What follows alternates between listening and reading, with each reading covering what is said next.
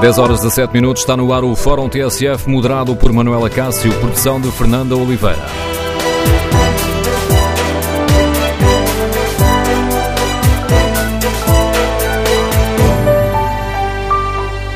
Bom dia, no Fórum TSF de hoje refletimos sobre o estado da nossa justiça e perguntamos aos nossos ouvintes se estão satisfeitos com o funcionamento da justiça.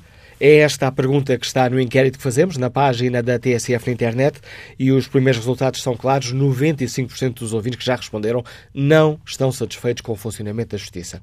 Queremos, no Fórum TSF de hoje, ouvir a opinião dos nossos ouvintes sobre os alertas de Marcelo Rebelo de Sousa sobre o estado da nossa Justiça. Consideram os nossos ouvintes que é urgente combater a lentidão dos tribunais? Devemos reforçar as medidas de combate à corrupção? Número de telefone do Fórum, 808-202-173. 808-202-173. Queremos ouvir a sua opinião. E terá chegado a hora de pensarmos se é necessário rever a Constituição para melhorar o sistema de justiça, como aliás defende o CDS. Queremos ouvir a sua opinião no Fórum TSF. Para participar no debate online, pode escrever aquilo que pensa no Facebook da TSF ou na página da TSF na internet. Para participar de viva voz aqui no Fórum, basta que se inscreva para o número de telefone 808-202-173. 808-202-173. Primeira convidada do Fórum TSF de hoje, a Presidente do CDSPP, Sr. Deputado Assunção Cristas, bom dia, bem-vindo ao Fórum. Gostava que nos explicasse porque é que decidiu pedir uma audiência ao Presidente da República. Olá, bom dia, Manuel Acácio, muito obrigado pelo convite para estar convosco. Cumprimento também todos os ouvintes do Fórum, é sempre um gosto poder participar. A razão tem a ver precisamente com as suas perguntas que foram agora colocadas a todos os ouvintes da TSF. De facto, ao longo dos últimos anos, nós temos feito trabalho, nós e aqui falo no Parlamento, nos deputados de vários grupos parlamentares, para melhorar as condições de funcionamento da Justiça e, desde logo, as questões do combate à corrupção. E eu recordo, por exemplo, que em 2010 foram aprovadas medidas como a criação do crime urbanístico, por exemplo, ou questões ligadas ao enquadramento penal dos crimes de corrupção, ou questões ligadas por exemplo, aos regimes de incompatibilidade e de impedimentos. Mas a verdade é que o que sentimos é que a grande questão continua a ser a da celeridade. Eu recordo que o CDS aqui há 3 meses apresentou um pacote legislativo no Parlamento, mas tivemos o cuidado de ir a questões de celeridade que não implicassem uma revisão constitucional, ou seja, que não implicassem uma alteração profunda no próprio sistema e, portanto, nos vários processos, mas não tão focados na questão penal. A verdade é que nós hoje olhamos à volta e percebemos, há razões certamente, os esforços são feitos com certeza, mas percebemos que a lentidão da justiça não é compatível com a rapidez do mundo em que nós vivemos. E alguma coisa de mais profundo tem de vir a ser feito. Houve tentativas no passado, eu recordo, por exemplo, o enriquecimento ilícito, foi aprovado pelo PSD e pelo CDS no Parlamento em 2011, depois em 2015, mas por 2 vezes foram chumbados no Tribunal Constitucional. O Tribunal Constitucional entendeu que não era possível, à luz da nossa Constituição, ter este crime de enriquecimento ilícito. E, portanto, nós temos que fazer uma reflexão mais profunda e perceber se, para além de todos os esforços e todos os passos que vão sendo dados, e eu recordo que no Parlamento há neste momento uma comissão sobre transparência, onde há projetos de todos os partidos, também do CDS. Há 2 anos nós demos entrada com um projeto sobre lobby, que obriga a todos os titulares de cargos políticos e públicos a registar as reuniões, as conversas que têm com as entidades, que naturalmente procuram reunir para fazer valer os seus pontos de vista, e tudo isso com certeza que tem espaço e deve ser acelerado o mais possível. Nós gostaríamos que já tivesse sido aprovado, mas enfim, continuamos neste trabalho desta comissão. A verdade é que outras questões mais profundas de organização do próprio sistema, de mais poderes, por exemplo, para o Procurador-Geral da República ou para o Presidente da República, da junção dos Conselhos Superiores num único órgão que dirija toda a magistratura. Isso implica uma revisão constitucional. E, portanto, nós estamos em tempo de revisão ordinária da Constituição desde 2009. O CDS apresentou um projeto de revisão constitucional em 2010 que tinha uma área muito importante para a parte da Justiça. A verdade é que depois acabou por não ser dado seguimento a esse processo de revisão constitucional com o fim do governo Sócrates e não tem havido oportunidade política para se fazer essa reflexão mais profunda. Eu cheguei à conclusão que, de facto, não há momentos bons excelentes para fazer uma revisão constitucional, mas neste momento começa a ser premente. Já à época nós escrevíamos o nosso projeto, que era muito urgente e inadiável, dada a consciência generalizada, estou a citar, a consciência generalizada em Portugal, que a Justiça padece um déficit de credibilidade e de responsabilidade, e hoje eu acho que, para além disto, a questão da urgência ainda é mais premente para se resolverem os processos. Isso significa... Peço desculpa, Sra. Deputada, isso significa que o CDSPP vai apresentar uma proposta formal de revisão da Constituição? Significa, em primeiro lugar, que vamos falar com o Presidente da República, e a razão não só tem a ver com os alertas que o Sr. Presidente tem feito, mas também com o facto de, na nossa proposta de revisão constitucional, estar em causa um reforço dos poderes do Presidente da República na nomeação do Presidente deste Conselho Superior de Justiça, ou Conselho Superior do Poder Judicial, que reúne os vários Conselhos Superiores. E entendemos que, naturalmente, estando em causa diretamente a questões que dizem respeito ao órgão Presidente da República, é natural que possamos trocar impressões com o Sr. Presidente. Depois, entendemos que devemos falar com o Conselho Superior do Ministério Público, com o Conselho Superior da Magistratura, com a Procuradoria-Geral da República, com as entidades representativas dos sindicatos, porque isto, de facto, altera profundamente a própria organização da Justiça. E, mediante essa avaliação, e com certeza depois também, percebendo qual é a sensibilidade dos demais partidos, porque, como sabe, Manuel Acácio, é preciso 2/3 para rever a Constituição e nós estamos muito longe de poder sequer contribuir para esses 2/3, mas contribuímos com ideias e com iniciativa e, portanto, veremos se houver espaço para isso. Com certeza que temos as nossas propostas já feitas e atuais, com certeza que teremos mais para juntar, até à luz daquilo que tem sido a jurisprudência do Tribunal Constitucional, nomeadamente nestas matérias do enriquecimento ilícito, e estamos completamente disponíveis para avançar. Não conseguimos avançar sozinhos, mas pelo menos conseguimos lançar o debate, a discussão, fazer estas conversas, desde logo conversando com o Sr. Presidente da República. Para além da questão do enriquecimento ilícito de que já falou, o CDS defende, por exemplo, um sistema, se chamemos-lhe assim, de delação premiada?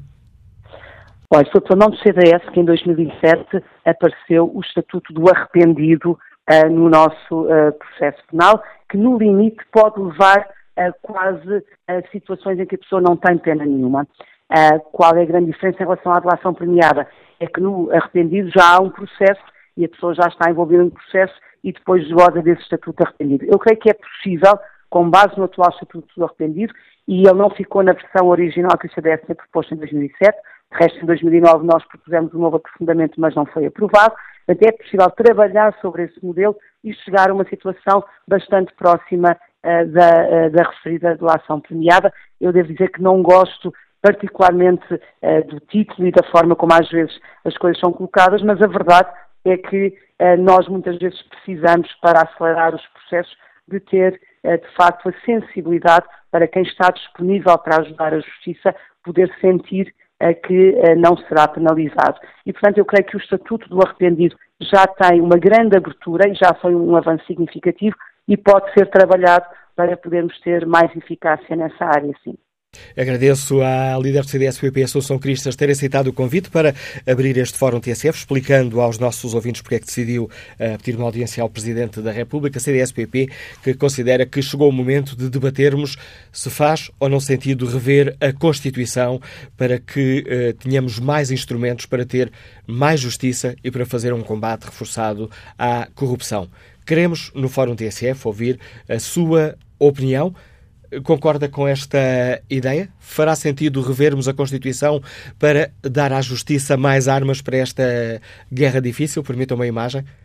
Como é que os nossos ouvintes avaliam os alertas do Presidente da República acerca da Justiça? Alertas feitos esta semana em entrevista ao Jornal Público e à Rádio Renascença. É urgente combater a lentidão dos tribunais? Devemos reforçar as medidas de combate à corrupção? Para participar no Fórum TSF, só tem que se inscrever para o telefone 808-202-173, 808-202-173. Depois, somos nós que ligamos para si quando chegar à altura de participar no debate.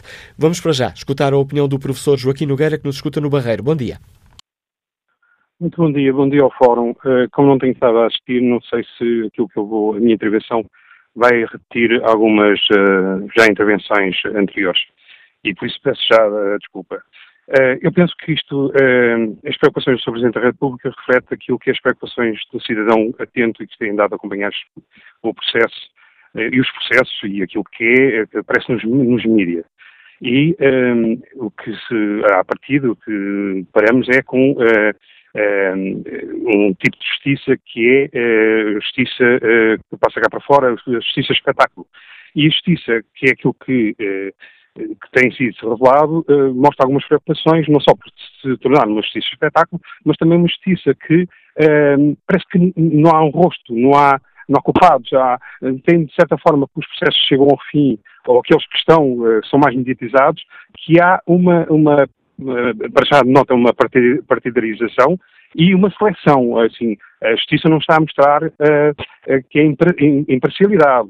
Aquilo que nós sabemos, aquilo que vem nos jornais e na comunicação social, é que a justiça, para uma determinada orientação política da direita, PSD e CDS, os processos não chegam ao fim, são muito complexos, não há provas, há condenados relacionados com os mesmos processos noutros países, e eles são levados à barra do tribunal e são condenados, o nosso país livra-se. E isto, portanto, o que exige é que nós somos contribuintes, nós estamos a pagar isto, a justiça parece que não tem um rosto, não tem coordenação, está sem lei nova, alguém tem que ser o rosto disto, alguém tem que assumir responsabilidade, alguém tem que explicar aos portugueses, aos contribuintes que estão a suportar isto, porque é que os processos com largos prejuízos, milhões de prejuízos para o Estado, não chegam ao fim, as pessoas não são condenadas. E tem que ter um rosto, em última análise, o Sr. Presidente da República, porque é o mais alto magistrado da nação. Tem que dar uma explicação relativamente a isto. Esse é o Procurador-Geral da República, porque é que há processos que seguem e vão para a comunicação social e outros não vão. Parece que há uma partidarização, há uma perseguição. E eu não estou a dizer que as pessoas não tenham que ser julgadas, mas têm que ser julgadas independentemente dos partidos, independentemente de quem está por trás, seja Cavaco Silva, seja... Portanto, os processos que não chegam ao fim, há uma certa proteção e outros dados que também são preocupantes para nós, que é... porque os juízes são pessoas falíveis também, são humanas, têm necessidades. Nós sabemos que as pessoas pedem dinheiro emprestado aos amigos e, portanto, são pessoas que também têm necessidade. Convivem com as pessoas que mais tarde depois aparecem nos processos e o que é certo é que depois é de perdão e perdão e perdão, as pessoas andam aí e não são condenadas e o contribuinte é que fica a olhar para... E pois está lamentável. Isto é a decadência. E quando a decadência chega aos tribunais, chega à justiça, é a decadência da sociedade. É a decadência da sociedade. E se nós fizermos uma análise relativamente àquilo que é competência dos tribunais nos outros países, não é preciso muito longe, do espaço europeu. Há condenações, este processo chegou ao fim, e condenações exemplares, sejam ele o seu dono de um banco, seja ele qual forem, se cometer um crime, são julgados e são condenados por isso. Porque não podem passar impunemente aos olhos da sociedade, ao contribuinte que provavelmente vai a um tribunal e por uma multa de trânsito é condenado e tem que pagar. Ou por um pequeno delito, crime de delito comum, tem que pagar, é condenado e é preso, e esta gente desfalca milhões, dá cabo de uma sociedade, provoca o caos, e passeiam-se impunemente, vão para o Open Estoril, passeiam-se acompanhados com o Sr. Presidente da República, e depois isto nós ficamos a olhar uns para os outros e o que é isto? A pergunta e a opinião que nos deixa Joaquim Nogueira, que nos liga do Barreiro. Alfredo Pinto é diretor industrial, está em Guimarães. Bom dia.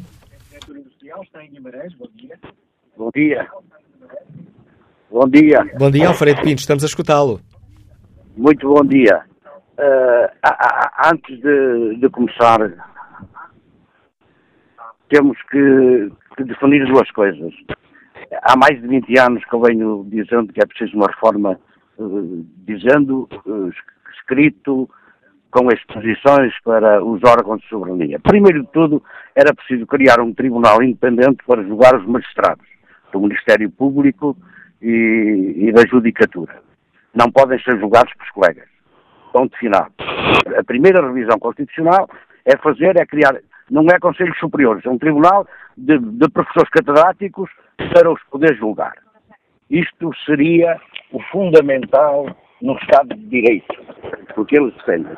Os processos, os chamados megaprocessos, só têm interesse para a acusação. E têm interesse porque denunciam as pessoas não apresentam provas, fartam-se de juntar elementos, mas nada de dizer realidade. Eles têm interesse nisso. Quando começamos a ver deputados a dizer que deve ser reconduzida à Procuradora-Geral porque chegou a todo lado, é mentira. A Procuradora-Geral é a única pessoa que neste país não cumpre a lei. O Ministério Público não tem poderes de legislar. O Ministério Público é um órgão, são funcionários públicos. O Ministério Público não é tribunal. E como eles não têm provas, o melhor que podem fazer é condenar as pessoas através da comunicação social. Na comunicação social sabemos o que é que existe, não é?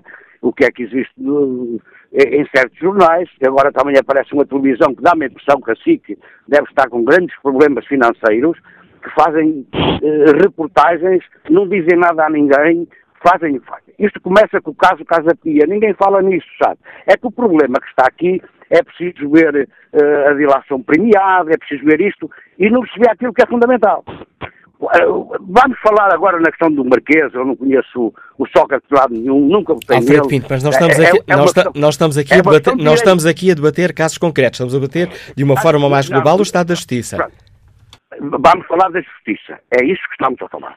Nós temos uma justiça que temos, um Ministério Público que julga que é o dono disto tudo, não é? O Ministério Público tem que ter um travão. Nós temos um Presidente da República que é professor de Direito Constitucional.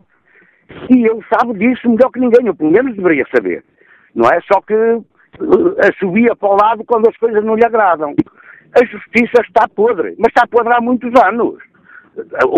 Na questão do Ministério Público não se fala. Na questão dos magistrados. Nós vimos os magistrados na relação de Lisboa, fundamentalmente aí onde as coisas mais importantes estão, e eles, alguns devem ter rabos de palha, porque quem contra aquilo que determina o sindicato do Ministério Público, porque o que está em causa é uma organização puramente mafiosa, e eles quando querem condenar alguém, queimar alguém, eles põem escutam as pessoas, e depois quando lhe aparece alguma coisa, não aquilo para a comunicação social. E a justiça não atua, porque também há muita corrupção. A justiça em Portugal vale zero. Há bons magistrados, muito bons magistrados, por essas comarcas fora, só que eles não têm poder nenhum, têm as suas sentenças pequenas. As outras coisas que acontecem, a justiça anda ao sabor da comunicação social. E há aqui meia dúzia, uma dúzia de colegas dos senhores jornalistas que são os donos da legalidade, que são os donos da honradez, são tudo. E se forem ver bem, não são nada disso. Portanto, a justiça não há maneira de mudar se não se fizerem reformas profundas. Mas reformas profundas no próprio sistema. Não é agora como a senhora Cristas estava aí a dizer que é preciso a delação premiada. Isso não... A justiça tem mais meios que chegam e que sobram para investigar, porque eles têm poder de tudo, sabe? Eles vão onde querem, sabem onde é que o senhor esteve, sabem onde é que o senhor almoçou, sabem onde é que o senhor telefondou, sabem onde é que você foi ter com a namorada, sabem tudo, só que não lhes agrada. E quando eles não têm provas para condenar, ou pelo menos para acusar, fazem ali uma questão de isto, aquilo, aquilo outro, isto, mais aquilo, ele esteve ali com ela, e ele esteve ali com ele, mas se os senhores forem ver e andar a ler as acusações que o Ministério Público faz, aquilo vale zero. E, portanto, enquanto eles se fiscalizam a si próprios, aquele que meter o pé na argola até é a próxima vítima. Portanto, vamos tentar ser sérios nisto e comecem a fazer reformas, mas reformas profundas no próprio sistema. Porque, veja, onde está um colega meu que trabalhou comigo 20 anos, não é? Magistrado como eu, está numa relação, eu ainda estou na primeira instância, tem um problema que ele me vai julgar. Há sempre o seu ser humano, porque os juízes e o Ministério Público são feitos da mesma matéria que eu. Uns são bons, outros são mais, outros têm maldade, porque eu conheço magistrados do Ministério Público que são indivíduos maldosos. Inventam histórias para prejudicar os outros. Houve agora um que diz que é verdade isto, que é verdade aquilo. Essa gente tem que ser corrida do Ministério Público. Alfredo Pinto, agradeço a sua participação. Peço aos nossos ouvintes uma grande capacidade de síntese para tentarmos escutar a maior parte dos ouvintes que se inscreveram para participar neste debate. E para participar de viva voz, tem à disposição o número de telefone 808-202-173, 808-202-173. Basta que se inscrevam, depois somos nós a ligar quando for a altura de participar de viva voz. Vamos agora ao encontro do Luís Salgado, motorista, liga-nos do Sulico da Beira. Bom dia. Bom dia. Bom dia, Sr. Manuel Acácio. Está-me a ouvir bem? Estamos a ouvir, Luís Salgado. Olha, eu só queria dizer que a justiça está uma pouca vergonha, porque eu tenho um caso da minha mãe que lhe retiraram uma casa da Câmara Municipal de Sulico da Beira, que lhe foi atribuída uma ata para ela ter direito a uma nova casa, quando essa antiga casa tinha sido atribuída pelo Fundo de Fomento de Habitação, lhe foi dado o terreno e foi-lhe dada a casa. Agora, há passado 20 anos, a minha mãe já ganhou no Tribunal de Castelo Branco, já ganhou no Tribunal da Guarda e agora está no Tribunal de Lisboa. Há dois anos e meio para darem uma decisão e ninguém decide nada. Eu pergunto-me o que é que estes juízes andam lá a fazer. Ou só servem para receber o dinheiro dos contribuintes. E ninguém faz nada. E eu queria apelar ao Sr. Presidente da República que dê uma vista de olhos neste processo, que a minha mãe tem 89 anos, está quase a morrer, está a perceber, e ninguém decide nada. O apelo direto que Luís Salgado deixa aqui no Fórum TSF à intervenção do Presidente da República. Já retomaremos a opinião dos nossos ouvintes. Ora, importa explicar que, obviamente, tendo em conta a questão que aqui debatemos, convidámos a Ministra da Justiça a participar neste debate. Francisca Van Dunem aceitou participar no Fórum TSF, mas a cerimónia em que a Ministra está a participar esta manhã atrasou-se, o que recebemos agora a comunicação por parte do gabinete de Francisca Van Dunem, o que impede a participação da Ministra da Justiça nesta reflexão que hoje fazemos aqui no Fórum TSF. Olha, o debate online, Secundino Santos escreve que não é a Constituição que impede que a justiça seja mais célere. A justiça é lenta porque interessa a alguém que assim seja. Em 1995, num simples caso de fecho de uma marquise, sem recursos ou outros atos que fizessem atrasar o desfecho do caso, demorou 7 longos anos a ser tomada a decisão que terminou no dia do julgamento. Paulo Roberto escreve no fórum, escreve também no debate online, na campanha eleitoral para as presidenciais, Marcelo respondeu a Paulo Moraes que mais importante que o combate à corrupção eram os afetos. Passados 2 anos, Marcelo parece ter percebido que este é um dos problemas mais sérios da democracia. A maioria de nós vê a promiscuidade entre política e negócios como um cancro social e as últimas sondagens e estudos mostram que mais de 70% dos cidadãos têm a maior desconfiança do sistema. A possibilidade de aparecer um salvador populista na cena política é mais do que certa, o que faz com que a classe dirigente se assuste muito a sério. Embora tardia, escreve Paulo Roberto, embora tardia e a reboque da espuma mediática, a ideia de Marcelo é, obviamente, de concretizar. Ponto de partida para este Fórum TSF, a iniciativa do CDSPP, que pediu uma audiência ao Presidente da República e está a tentar perceber se avança ou não com a proposta formal de alteração da Constituição para que seja possível dar à Justiça mais armas para este combate complicado. Ponto de partida também as declarações, os alertas, as preocupações do Presidente da República que ficaram expressas na entrevista ao Jornal Público e à Rádio Renascença. Por exemplo, quanto à questão da luta contra a corrupção, Marcelo referiu que o acento tónico deve ser na prevenção e depois considera que se podia ir mais além na elaboração de novos regimes jurídicos sobre o relacionamento da administração pública com a sociedade em geral e que essa componente deveria ser mais estreita. Quanto à lentidão da justiça, o Presidente salienta que existe um risco, que é prescindir-se do sistema judicial e, na prática, nós dizemos que isto é de tal maneira que nós morremos primeiro ou passa a ser irrelevante a decisão que houver. O Presidente fez questão nesta entrevista à Renascença e ao Público de dizer que fazer justiça será sempre mais longo do que dar uma notícia sobre isso. e até mais longo do que em muitos casos do que os ciclos políticos. Mas depois acrescenta Marcelo, mas não pode ser tão longo assim que de repente nós entremos numa situação que já é crítica para um Estado de direito democrático. E disse Marcelo uma frase que aliás fez a manchete do Público: se nós renunciarmos à ideia de que num Estado de direito democrático é possível haver justiça em tempo, estamos a renunciar a ele. E olhando para outros países, acrescenta Marcelo, vemos que nesses países tem havido decisões. O Presidente deixa ainda nesta entrevista um apelo aos políticos e diz que, para responder à pergunta se há necessidade de elaborar uma legislação que corresponda verdadeiramente àquilo que é fundamental para o país ou para o Estado de Direito, então Marcelo diz que está nas mãos dos partidos.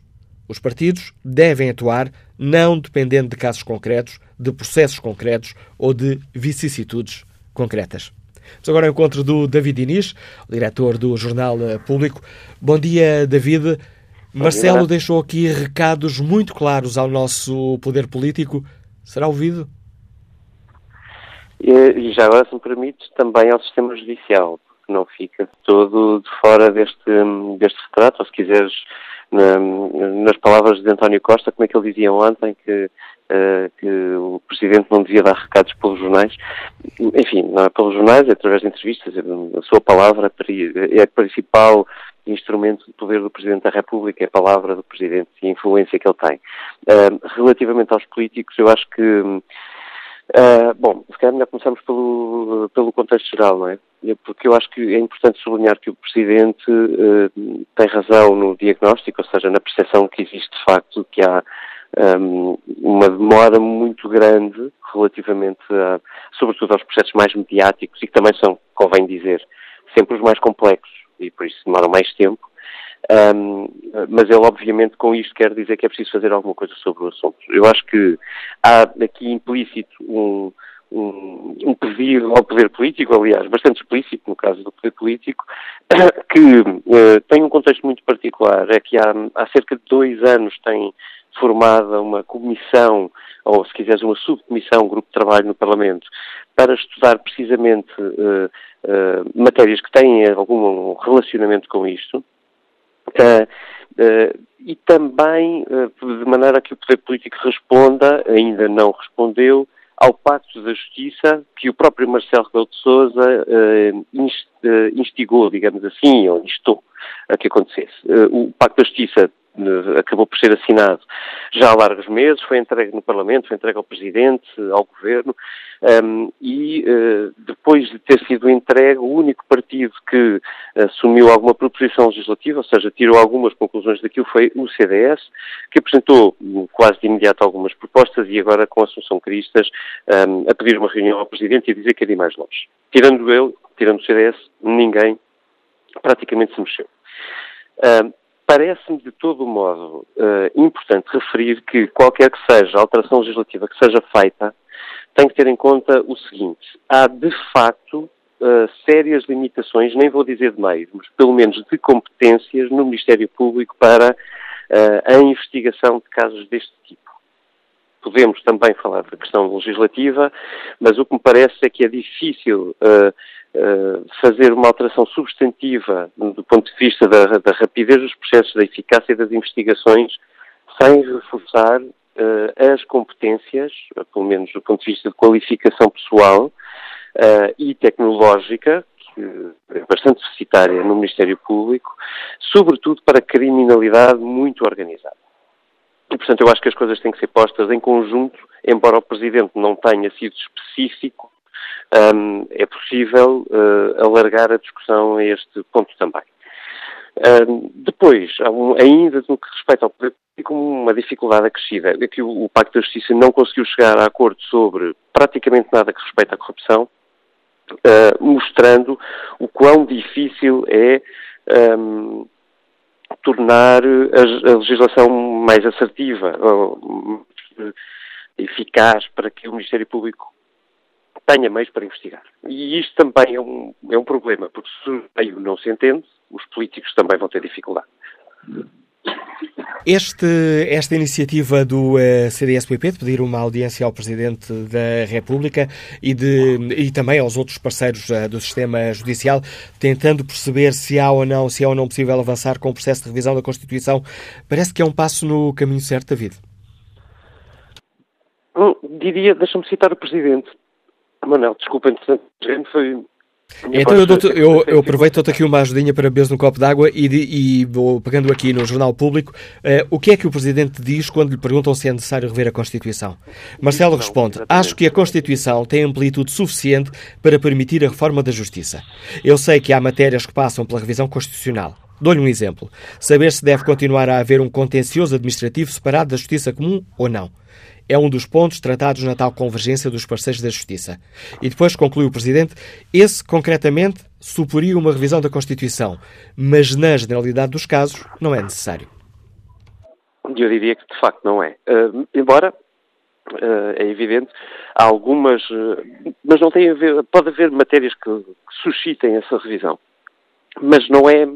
não têm sido discutidas, quer dizer, portanto não há, tanto quanto nós sabemos, por exemplo, Rui Rio já usou esse argumento, pode ser preciso rever a Constituição, e de resto, o exemplo a que se refere o Presidente Marcelo é o único conhecido que Rui Rio indicou como tornando necessário fazer uma revisão constitucional para ir mais longe numa revisão da Justiça, numa alteração do quadro da Justiça que a tornar-se mais eficaz.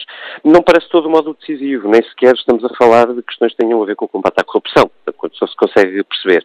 Há questões mais complicadas que podem, e essa é a grande incógnita de até onde é necessário tocar na Constituição, que podem colidir com a Constituição. Estamos a falar, por exemplo, de questões relacionadas com o enriquecimento ilícito, e sabemos que Portugal, no Parlamento, discute há mais de 10 anos se devemos ir por esse caminho ou não. Ou seja, se devemos inverter o ónus da prova, obrigando quem tenha súbitos movimentos de enriquecimento a ter ele mesmo que justificar porque é que o fez. O Parlamento neste momento está a tentar uma versão alternativa que não colida com esta versão. Ou, por exemplo, com a questão da delação premiada, que é muitíssimo polémica e que, por exemplo, existe no Brasil e foi bastante utilizada no que diz respeito a Lula da Silva, a Michel Temer, a várias personalidades políticas. E essa é uma grande incógnita porque, quer dizer, na prática praticamente virou tabu. Há no PSD quem defenda que isto deve acontecer, ou seja, que estes instrumentos devem ser utilizados. Paulo Teixeira da Cruz, ex-ministro da Justiça, é uma dessas personalidades, mas não creio que, do ponto de vista político, até agora, essa posição tenha tido vontade maioritária dos partidos, dos políticos em Portugal. E até, se quiseres, do sistema judicial. Não há muita gente a defendê-lo, pelo menos publicamente.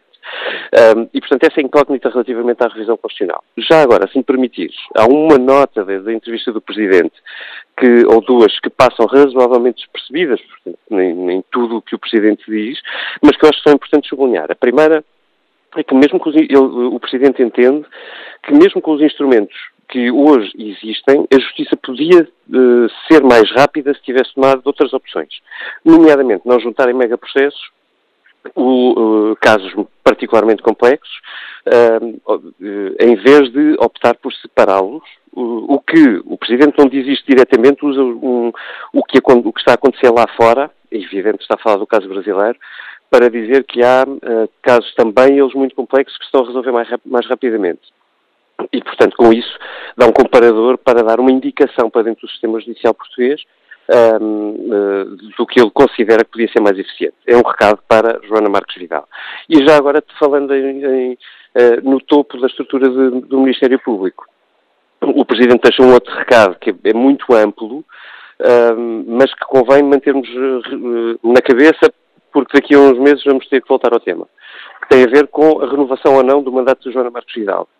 O Presidente não quer falar sobre esse assunto, diz que só mais à frente pensará no assunto uma vez mais, mas não deixa de dizer que é preciso uma renovação do sistema de justiça permanente para que a justiça não deixe de acelerar. E eu não sei se dentro dessa renovação o Presidente inclui a Procuradora-Geral da República. A análise do David Inês, diretor do Jornal Público, agradeço o contributo que trouxe a este fórum a TSF.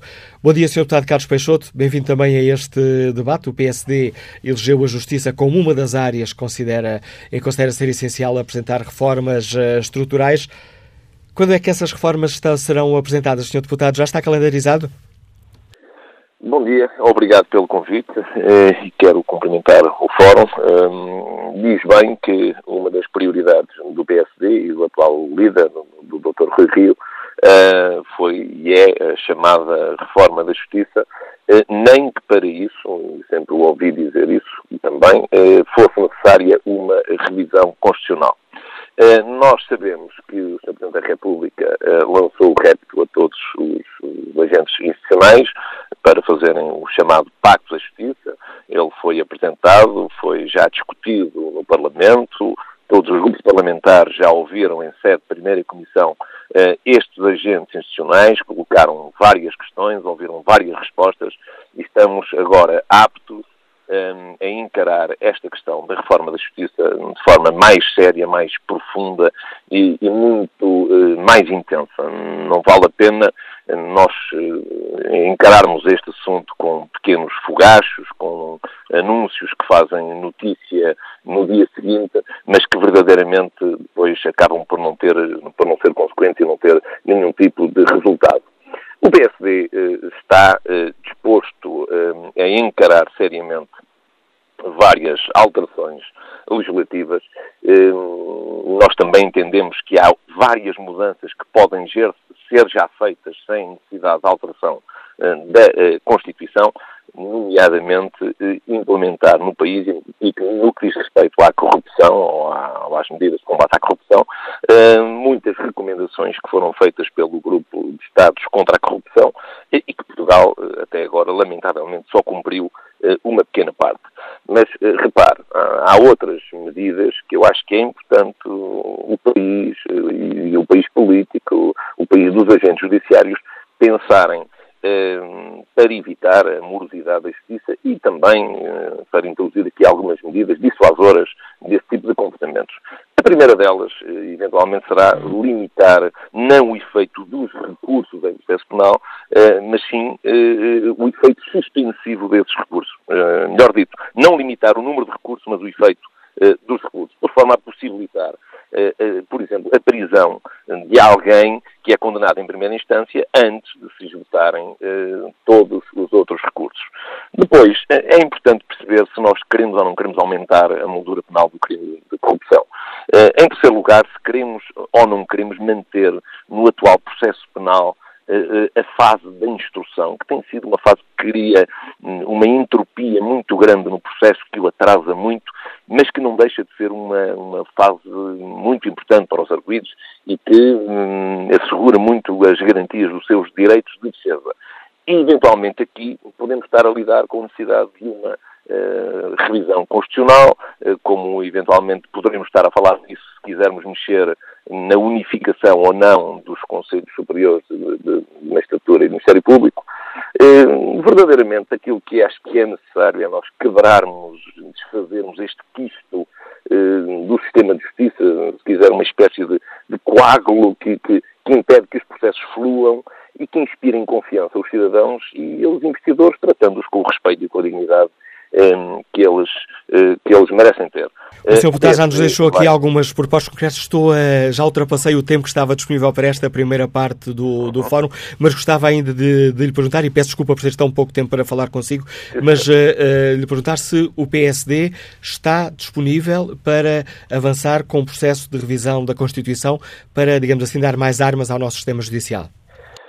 O PSD está disponível para dotar o nosso sistema jurídico de medidas eficazes que o tornem muito mais ágil e muito mais garantístico. Se isso passar por uma revisão constitucional, e porventura poderá passar, o PSD estará disponível para encarar essa revisão constitucional, embora saiba que já há hoje mecanismos que permitem que os processos avancem sem necessidade das entropias que neste momento existem em todo o sistema de justiça. Mas o PS jamais se porá fora de qualquer revisão, alteração, reforma que melhore substancialmente o sistema de justiça. Sr. Deputado, agradeço a capacidade de síntese e a clareza na resposta.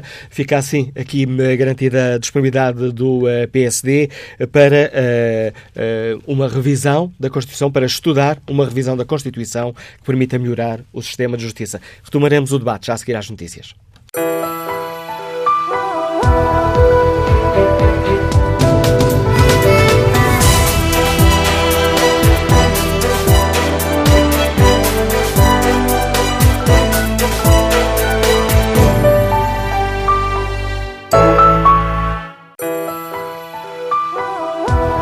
Avançamos para a segunda parte do Fórum TSF, edição de Manuel Acácio, produção de Fernanda Oliveira.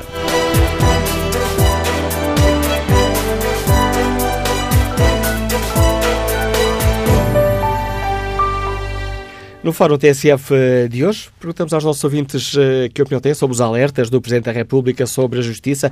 É urgente combater a lentidão dos tribunais? Devemos reforçar as medidas de combate à corrupção? E chegou a hora de pensarmos se é necessário rever a Constituição para melhorar alguns dos pontos do sistema de justiça, como defende o CDS. Queremos ouvir a opinião dos nossos ouvintes. No inquérito que fazemos na página da TSF na internet, perguntamos aos nossos ouvintes se estão satisfeitos ou satisfeitas com o funcionamento da justiça, e a resposta é clara: 95% dos ouvintes que já responderam não. Que avaliação sobre o tema que hoje debatemos faz o economista Paulo Simões, que nos liga do Porto. Bom dia. Bom dia. Eu ouvi com atenção as declarações do Presidente da República, que julgo, se permite o parênteses, que é um dos melhores presidentes, ou mesmo o melhor Presidente da República que tivemos nos últimos tempos. E se o Presidente da República diz isso, diz que é necessário combater os atrasos nos tribunais, eu seguramente que afirmo que ele terá razões para o dizer. Contudo, se me permitem, na minha opinião, e é por isso que estou aqui a falar, eu julgo que o Presidente da República também deveria ter completado esta necessidade de solidariedade da Justiça com a necessidade que a Justiça seja efetivamente justa. E o que é preciso, é que, acima de tudo, é que as decisões que saem dos tribunais sejam justas e que os casos de corrupção, que neste caso estão os casos que são a ser julgados, que sejam detectados, a maior parte deles, e que sejam todos bem julgados. Nós tivemos, efetivamente, dois casos recentes, que é o caso de Sócrates, que muitos alegam que foi julgado na praça pública devido ao atraso na Justiça, e os casos que estão a ser investigados pelo Ministério Público e que já se arrastam há bastante tempo. Os casos do Luís Vieira, do Manuel Pinto, do Juiz Rangel, etc.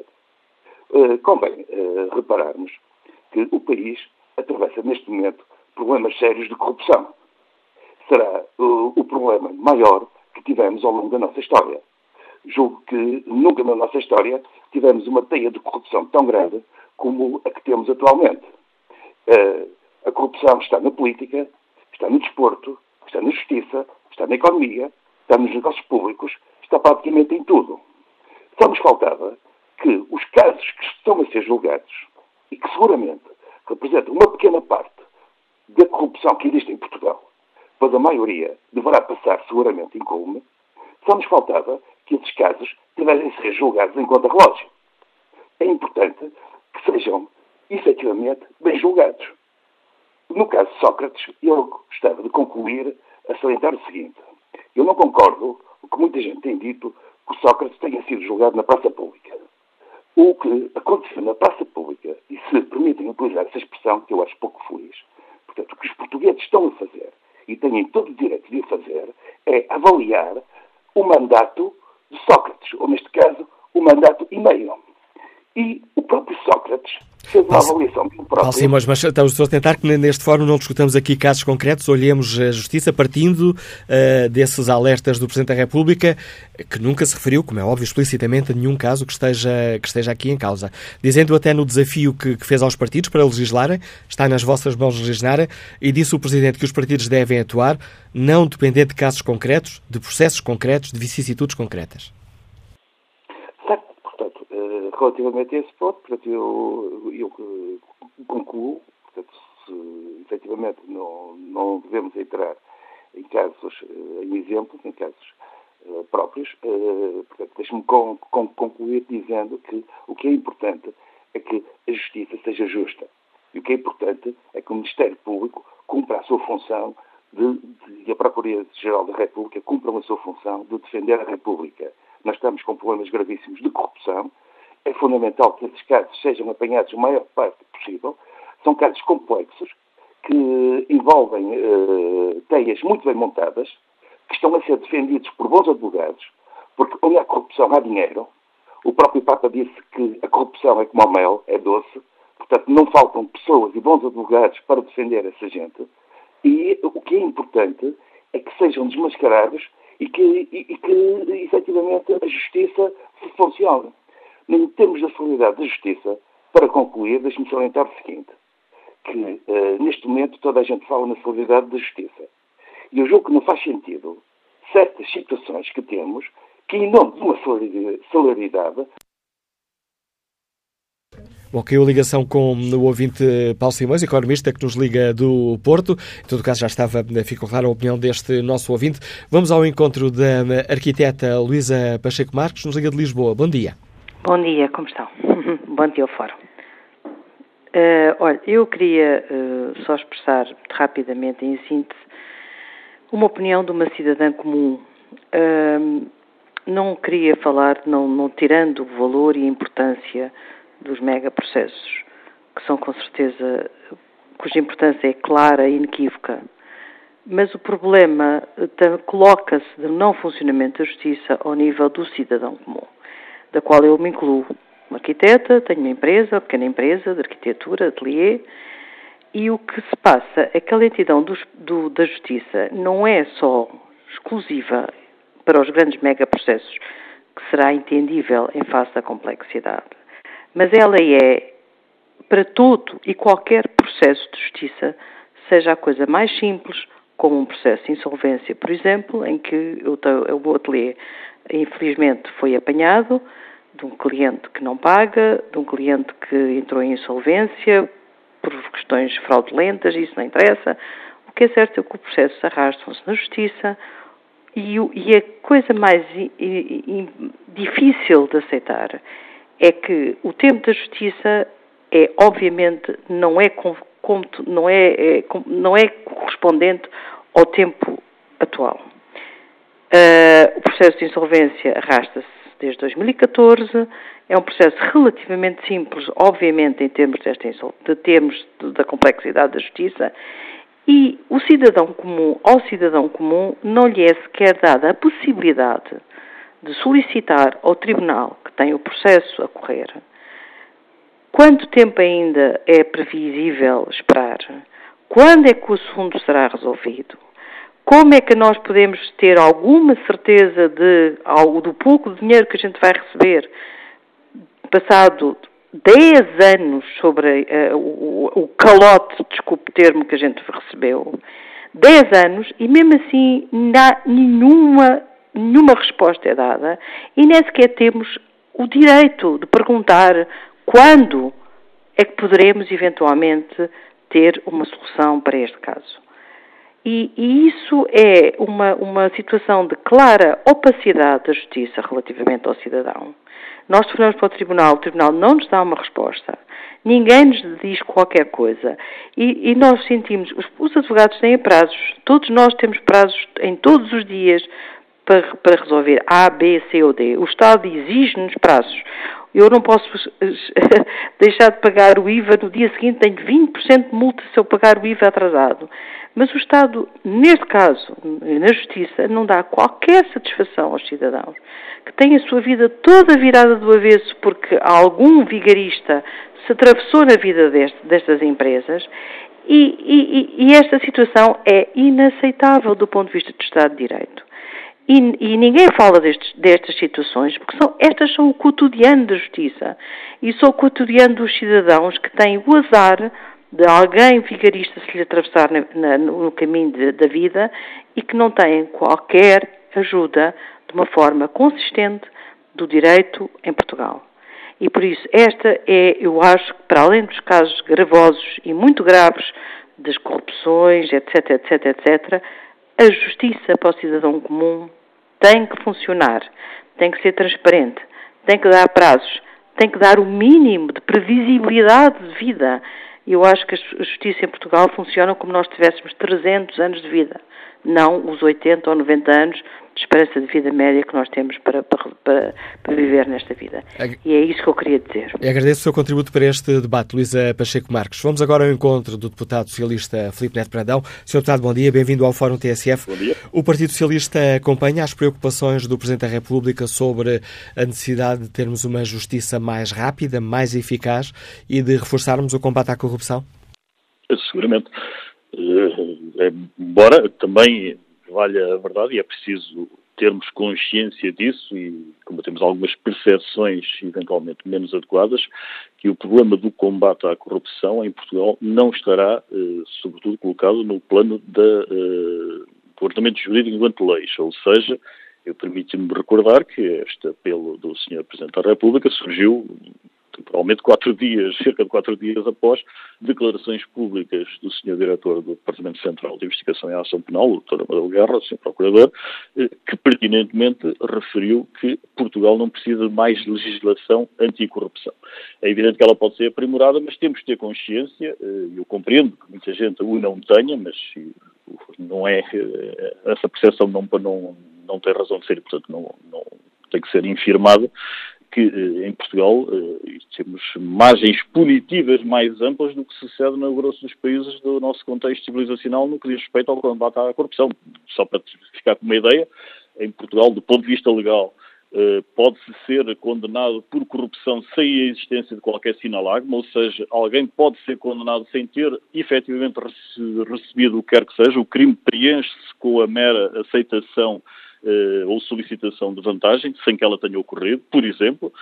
Temos também em Portugal, e desde 2011, e as pessoas não têm consciência disso, o sigilo bancário foi totalmente derrogado para fins criminais, ou seja, ao contrário de outros países, como partilhamos o espaço comunitário, que têm as restrições dessa índole nos seus respectivos ordenamentos, em Portugal,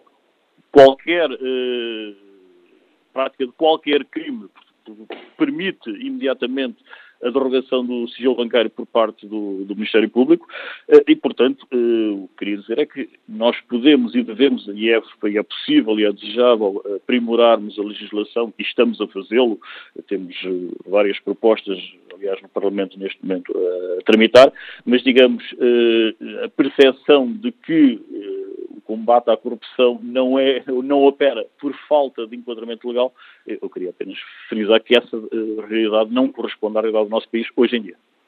Então qual será o problema? Anteontem, dia 7, ainda há 2 dias o Jornal Público nos mostrava que dados oficiais do Conselho da Prevenção da Corrupção mostravam que em 2017 quase 2/3 dos processos de corrupção foram arquivados e neste período tivemos 2 condenações.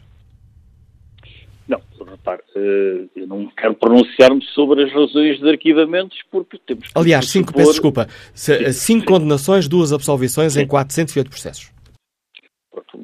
Como não conheço, e o caro interruptor também não o conhece, os pressupostos e as razões subjacentes a cada processo concreto. Portanto, uma participação não equivale a uma condenação e, portanto, do mesmo modo que achamos que a justiça funciona quando se condena alguém, não podemos deixar de dizer que a justiça funcionará quando se não condena ou eventualmente se não acusa alguém. O que estou-lhe a dizer é que do ponto de vista legal, isto é inequívoco, nós temos já hoje margens punitivas do ponto de vista legal mais amplas do que sucede no grosso dos países do nosso contexto europeu. Alguns autores, estou a citar designadamente uma ilusionista da Faculdade de Direito da Universidade de Coimbra, a doutora Cláudia Cruz Santos, que entende que, apesar desta margem mais ampla legal, há interpretações jurisprudenciais mais restritas do que noutros países. Será eventualmente uma explicação, mas sobre essa não me pronuncio, por manifesta ausência de conhecimento de causa. O que eu lhe digo é que é possível... e é desejável irmos por uma reorganização de meios.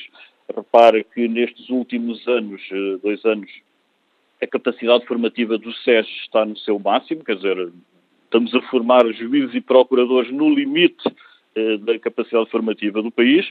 É desejável uma reorganização de meios que, como em qualquer estrutura, a sua organização é determinante para o sucesso da organização em causa, e neste caso das organizações judiciárias, e é possível também, como eu refiro, e estamos disponíveis e aliás já apresentámos propostas, incrementar algumas medidas, nomeadamente estão pendentes já apresentadas pelo parlamentar do Partido Socialista no Parlamento, a criminalização do enriquecimento não declarado através da desconformidade entre as declarações dos sujeitos obrigados sujeitos à obrigação declarativa e a desconformidade do seu património, o reforço e clarificação do regime de incompatibilidades que permite alargar muitos advogados, consultores e sujeitos intervenientes em processos de privatização, por exemplo, e também a regulamentação do lobby, para lhe dar apenas 3 exemplos, que não obstante, repito, a questão do quadro geral da legislação de combate à criminalidade económica ou financeira, já possuir, como referi, margens punitivas mais amplas que a generalidade dos nossos países congêneres, é possível incrementar e é desejável fazê-lo, e estes são apenas alguns exemplos daquilo que está em curso. E ficam claras essas propostas onde o PS quer atuar. Uma outra questão, faz sentido para o Partido Socialista, tal como defende o CDSPP, que chegou o momento de refletirmos sobre a necessidade de, porventura, alterar a Constituição para mudar algumas leis? Repare, não sei exatamente em que é que se traduz essa proposta CDS. Agora, eu garanto-lhe, enquanto jurista, que não há nenhum óbice constitucional ao combate à corrupção. Portanto, se alguém lhe disse o contrário, terá que o demonstrar, porque eu infirmo claramente isso. Quer dizer, é possível e desejável uma alteração constitucional ou pensável em termos de organização, mas disso separemos as águas. Manifestamente não há relação direta entre uma alteração constitucional e a eficácia de combate à corrupção. Isso separemos completamente. Há razões que podem subjazer a uma alteração e, como sabe, alguns autores e juristas eminentes têm referido, nomeadamente a concentração dos órgãos de gestão das magistraturas, etc., mas, digamos, isso tem influência em outras áreas que não o combate à corrupção. Portanto, sejamos perentórios. Não há nenhum alívio constitucional para a eficácia do combate à corrupção. Para a melhoria do funcionamento da justiça, por exemplo, o CDS-PP defende que nestes pontos concretos seja necessário repensar ou rever a Constituição, nomeadamente para, e são propostas do CDS, o reforço dos poderes presidenciais em matéria de justiça, reforço dos poderes do Procurador-Geral da República, a alteração da Constituição dos Conselhos Superiores, criação do Conselho Superior do Poder Judicial, presidido por nomeação do Presidente da República. Pensando nesta questão de uma forma mais global, o Partido Socialista estaria disponível para estudar se é ou não necessário rever a Constituição? Eu digo perentoriamente que se a fundamentação dessas propostas é o combate à corrupção, isso não passa de demagogia. Quer dizer, era o que faltava. Qual é a influência do Presidente da República atual ou eventualmente futura em qualquer processo concreto? Eu repito-lhe, não há qualquer relação entre a Constituição e a eficácia do combate à corrupção. Portanto, se alguém pretende invocar a Constituição como alibi para a ineficácia do combate à corrupção, está rotundamente equivocado, para usar um eufemismo, que não quereria ir além disto, mas digo-lhe perentoriamente que não tem qualquer justificação. Quer dizer, os incrementos na eficácia, na organização da arquitetura judiciária não têm influência direta no combate à corrupção. Não há, objetivamente, qualquer óbice constitucional neste momento à eficácia do combate à corrupção. Portanto, ligar uma coisa à outra é uma absoluta falácia. Isso eu percebi, mas por isso é que eu dizia, pensando de uma forma mais global e tendo em conta aquelas propostas, o Partido Socialista estaria ou não disponível para estudar a necessidade de rever a Constituição? Como sabe, isto é histórico. O Partido Socialista, na última revisão constitucional, que não chegou a ver o seu... a perseguir, porque, entretanto, a legislatura cessou, apresentou propostas, e nomeadamente nessa matéria. E, portanto, o PS tem uma reflexão consolidada sobre essa matéria. Agora, com toda a franqueza, lhe digo, não me parece que haja condições para se avançar numa revisão constitucional. Ela não está na agenda da política atual e, repito, não há qualquer óbvio de natureza constitucional para a eficácia do combate à corrupção e, portanto, se quer associarmos uma e outra matéria, é algo que manifestamente não tem razão de ser. Obrigado, Sr. Deputado Filipe Neto Brandão, por explicar aqui no Fórum TSF a posição do Partido Socialista sobre este tema. Que opinião tem Horácio Melo, orçamentista, Liga-nos de Ilhavo? Bom dia. Bom dia. Depois de estar a ouvir o Sr. Dr. Neto Brandão, fico com a sensação que os problemas da justiça, os problemas da corrupção, está tudo bem, está tudo a andar dentro da normalidade. Eu falo num caso concreto que é o meu, que é um caso desesperado, que são usados os banifes, e neste momento a viver momentos mesmo terríveis da minha vida, sem ter necessidade absolutamente nenhuma, em que a justiça vai a caminho de 3 anos, em que a justiça nada tem feito para com as pessoas. Eu só ouço os meus advogados a dizer, não, ainda agora, há 48 horas, vamos meter agora um processo contra o Estado. Depois vamos meter um processo contra os administradores. E o dinheiro anda à frente. E andamos sempre com processos. A caminho de 3 anos, meus amigos. A caminho de 3 anos. Sem o meu dinheiro. Estou a viver momentos, eu e muitos, momentos desesperados, sem termos culpa absolutamente nenhuma. Eu pergunto ao Governo e faço o apelo ao Sr. Presidente da República que nos diga algo, nos possa dizer o que se passa na Justiça para que a gente, que nos diga que vão dar o dinheiro, que nos diga que já não nos vão dar o dinheiro, mas que nos façam dizer qualquer coisa, por amor de Deus. É o grande apelo que eu faço ao Sr. Presidente da República, porque isto estão à espera que haja mortos. Estão à espera que haja mortos, que é para depois as televisões, as rádios, mais X pessoas que morreram, mais X pessoas, e aconteceu isto. É uma vergonha este país, meus amigos. Eu faço aqui um grande apelo ao Sr. Presidente da República. Olhe para os portugueses, não tenha medo dos políticos, não tenha medo dos corruptos. Siga o seu caminho, porque tem o apoio do povo português.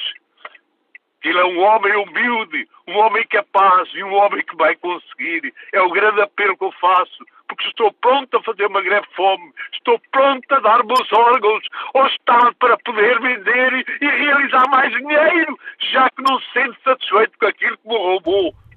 Que o Estado tinha lá 60% e nomeou 2 administradores e até hoje zero, meus amigos. Os advogados, é dinheiro para isto, é dinheiro para aquilo, é dinheiro para o Estado. Vamos protestar contra o Estado, agora vamos contra os administradores. E eu nada bem a caminho de 3 anos, meus amigos. E eu não tinha necessidade de estar a passar aquilo que estou a passar na minha vida. Porque foi ganho com o meu dinheiro, foi ganho com os meus braços. Está a perceber? Obrigado e desculpe, bom dia. Não tenho que pedir desculpa, agradeço a sua participação no fórum, ficou clara a indignação e emoção de Horácio Melo, que nos liga de Ilhavo. Jorge Silva está apresentado, liga-nos de Lisboa. Bom dia. Bom dia. É uma coisa muito simples. Este país tem as leis todas intrincadas porque os políticos querem a Assembleia da República.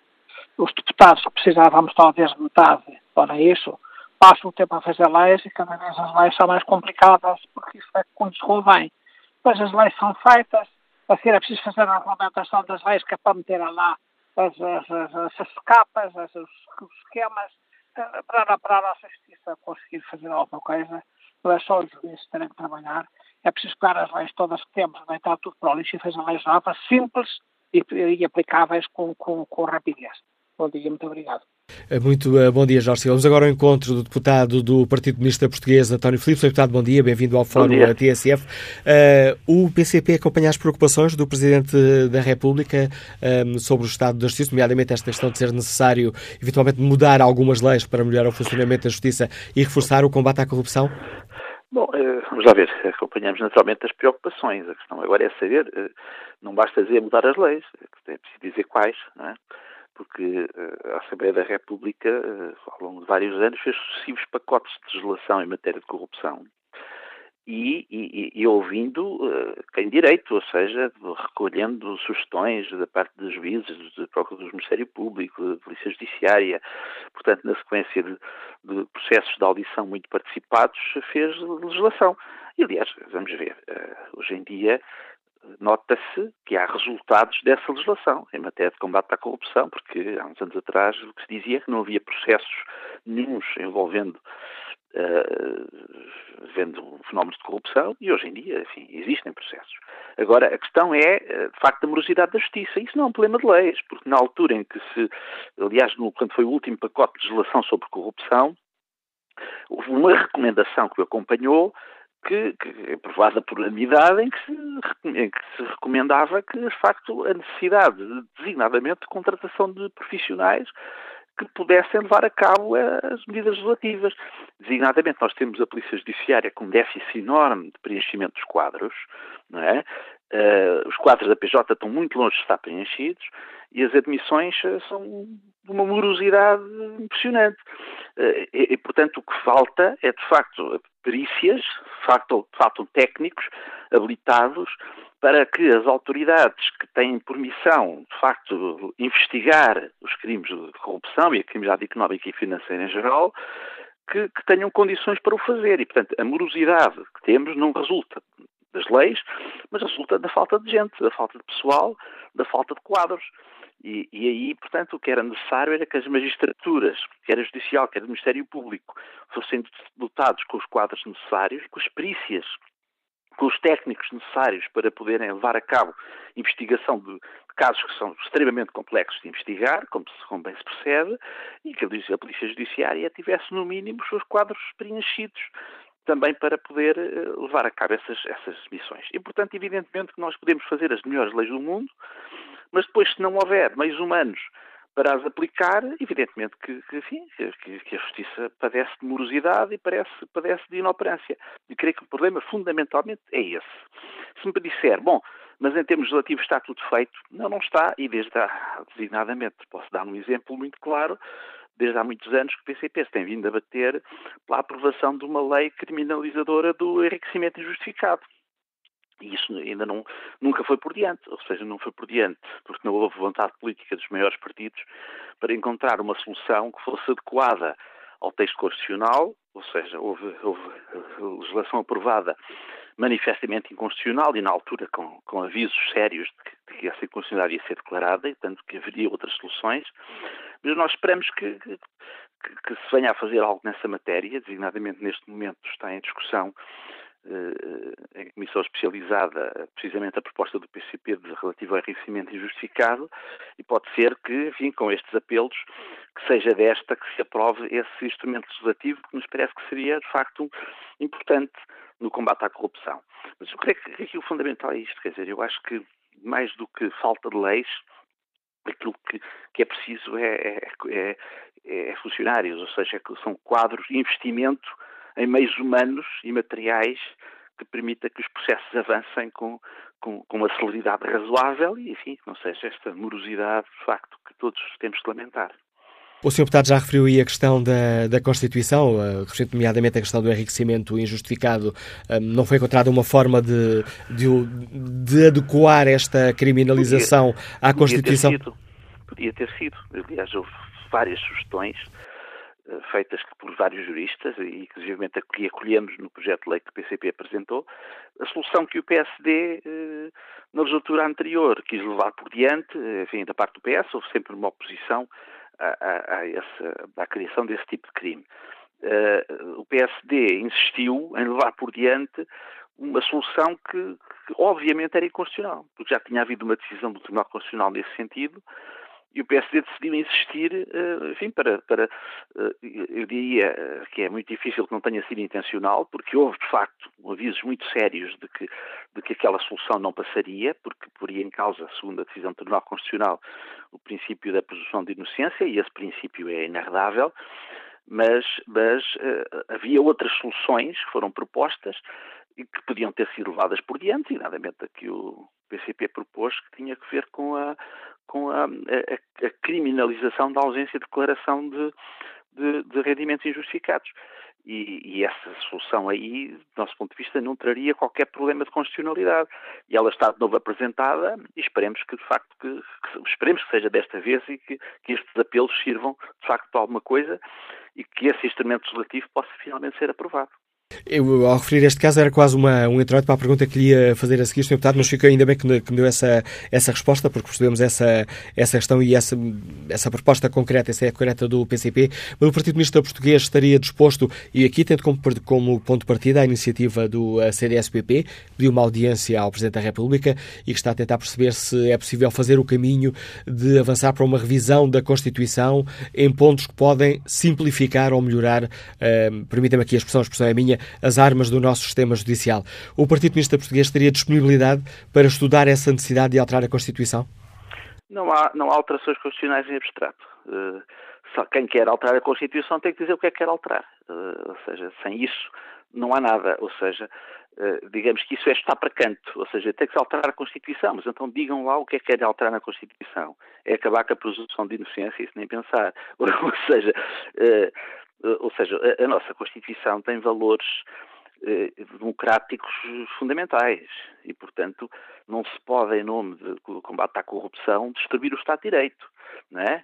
E, portanto, dizem-nos o que é que está mal na Constituição, para nós podermos, de facto, avaliar aquilo que se pretende. Agora, dizer que a questão é mudar a Constituição, não é. A questão não é mudar a Constituição, a questão é aplicá-la, é haver meios para que possam ser investigados os crimes. Quem diz corrupção diz outros, mas os de corrupção porque são complexos. A criminalidade económica e financeira em geral é uma investigação complexa, com toda a panóplia de offshores, com a velocidade que se fazem as transferências financeiras e portanto, com toda a engenharia financeira que há ligada à criminalidade económica e financeira, é complexo. O que é preciso é, de facto, investir na investigação criminal. E isso é que, infelizmente, não tem sido feito com a dimensão que seria exigível pela magnitude deste problema. Obrigado, Sr. Deputado António Filipe, por deixar claro no Fórum TSF a posição do Partido Comunista Português sobre o tema que hoje aqui debatemos. E que opinião tem Luís Espírito Santo, vendedor que nos liga do Porto? Bom dia. Estou muito bom dia ao Fórum.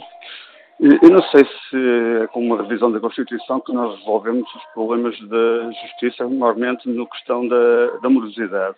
Eu dou-lhe um exemplo. Eu tenho um litígio contra o condomínio.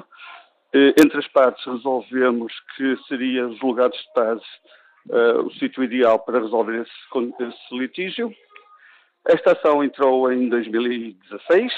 O Estado recebeu as custas devidas dessa ação, da minha parte e por parte do condomínio.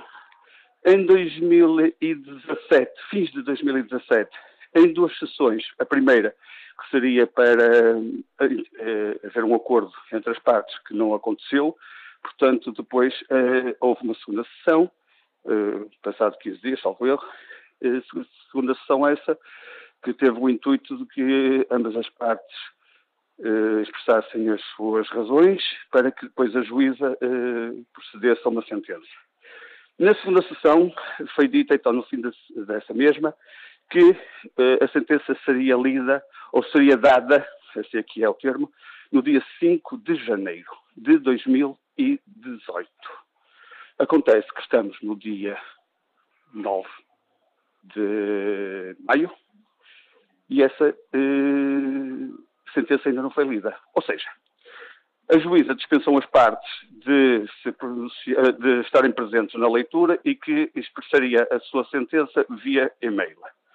Essa sentença, que seria no dia 5 de janeiro, passado 4 meses, janeiro, fevereiro, março, abril e maio, passado 4 meses, ainda não foi lida.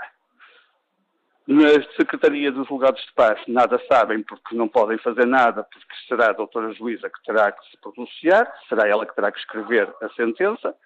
Já foi feito um requerimento por parte da minha advogada há um mês atrás para que se fosse apressada essa mesma essa escrita ou essa leitura de sentença. Não teve efeitos.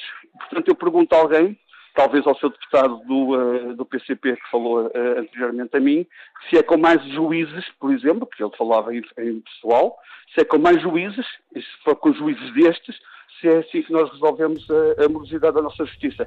E também não estou a ver como é que será a Constituição que vai resolver estes problemas. Obrigado pelo seu contributo para este fórum, Luís Espírito Santo. No debate online, Manuel Raida escreve que os portugueses pagam a justiça, que não têm acesso, para que essa justiça deixe impunes os que nos burlam. Ou seja, numa negra ironia, pagamos muitas e muitas vezes uma justiça a que não temos acesso por razões económicas. Fernando Antunes considera que não é preciso mudar nada, basta responsabilizar com dureza quem não cumpre. Já Filipe Antunes participa no debate online com esta opinião.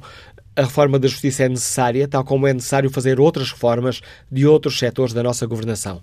A minha maior preocupação não está na morosidade da justiça. Entenda-se que existem processos, nomeadamente os processos de corrupção, de âmbito financeiro e ou político, que envolvem vários setores do país e até envolvem outros países. A minha maior preocupação, escreve Filipe Antunes, está na efetividade e eficiência da justiça, ou seja, se julgamentos transitados em julgado são eficazes. Bom dia, Sr. Deputado José Manuel Pureza, bem-vindo ao Fórum da TSF.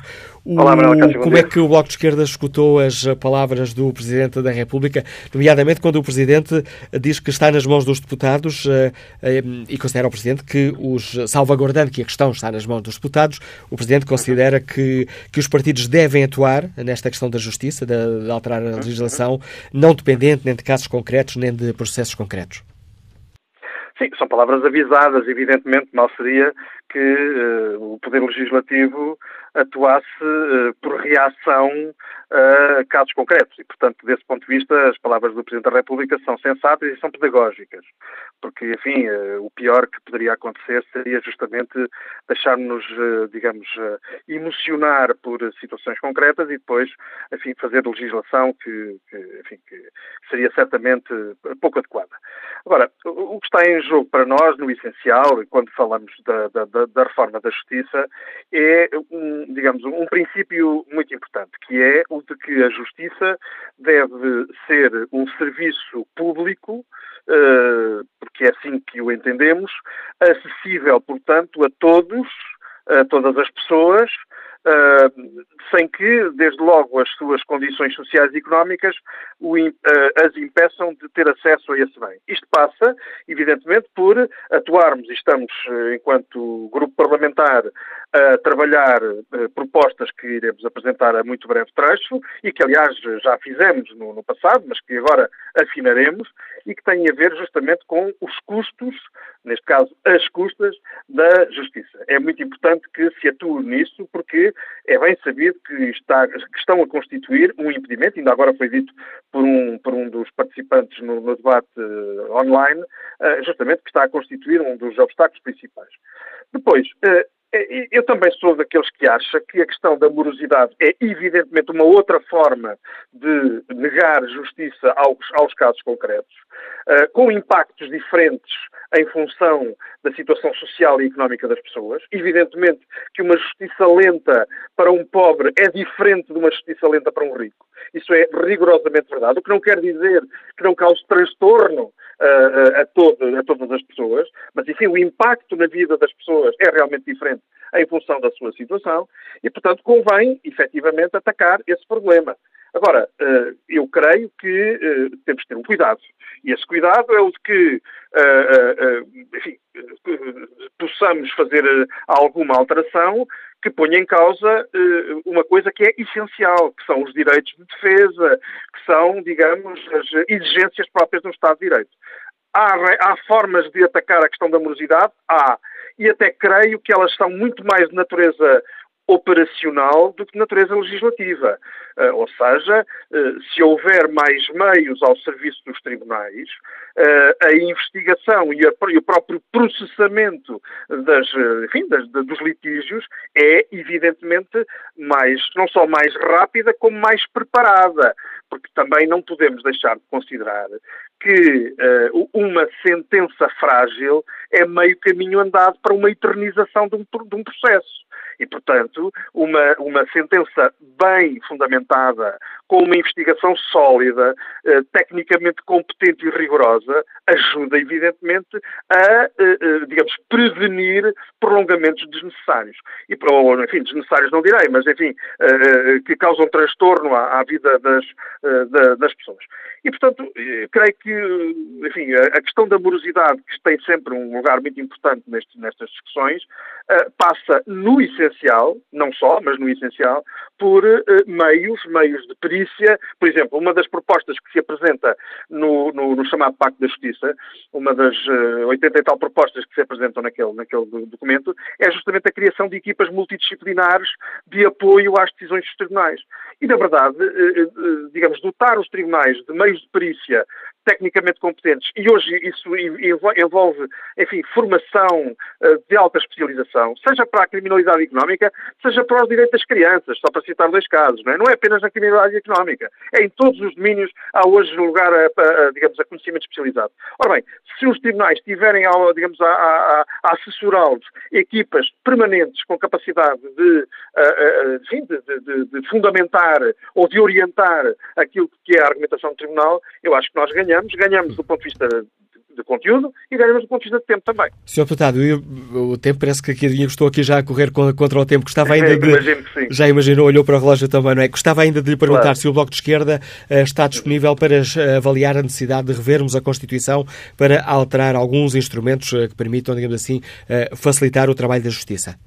Bom, nenhuma Constituição é imutável, evidentemente, mas, digamos, sendo a lei das leis, sendo, digamos assim, a lei, portanto, mais a cuidar melhor, se podemos dizer dessa maneira, todas as leis devem ser cuidadas, mas a Constituição de maneira muito especial, eu creio que só em última análise, e em função de propostas concretas, quer dizer, alterar a Constituição para quê? Quer dizer, em que domínios? Com que sentido? Eu, sinceramente, eu acho que antes de alterar a Constituição, cumpra-se a Constituição. E, portanto, cumprir a Constituição é também, evidentemente, dotar os tribunais de meios suficientes para que possam ser órgãos de soberania no sentido, enfim, pleno do termo e apreciados no seu desempenho por parte da sociedade portuguesa como órgãos de soberania com, enfim, com um desempenho, com uma prestação adequada às exigências do Estado de Direito. Fica clara a posição do Bloco de Esquerda. Sr. Deputado José Manuel Pureza, agradeço mais uma vez a sua participação no fórum. E que opinião tem o advogado Manuel Barros, nos Liga de Lisboa? Bom dia. Bom dia, muito obrigado ao Fórum. Eu, sobre esta questão da morosidade da justiça, parece que neste debate tem sido centrada muito na área criminal.